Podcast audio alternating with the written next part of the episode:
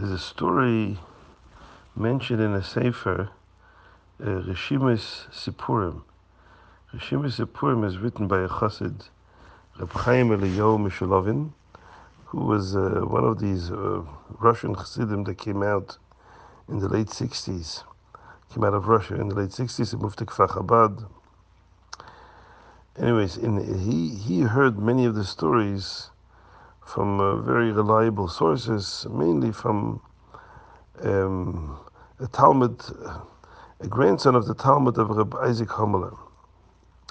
So he tells a story with the Alter Rebbe. So a Rav came to the Alter Rebbe, and the Alter Rebbe told the Rav like this. Um, in the time of the Beis Hamikdash, when a Jew did an Avera, and he had to bring a korban, so he went out to the marketplace to look for a keves, a lamb, or a ram, to bring to come to the Beis Hamikdash. When people saw an old man going to the market schlepping a live animal, people said, "Oh, he did an avera. Why is he schlepping a live animal? He probably needs to bring a korban because he did an avera." It was very humiliating that everybody could identify that he did an Avera because he slept a live animal. Then he would take this animal all the way to Yerushalayim and he would come to the Azara and he says the children on the way to Yerushalayim would see an old man schlepping a live animal, they would um, laugh at him. and Look at this old man, he does Averas. And of course, it hurt his feelings and it crushed him.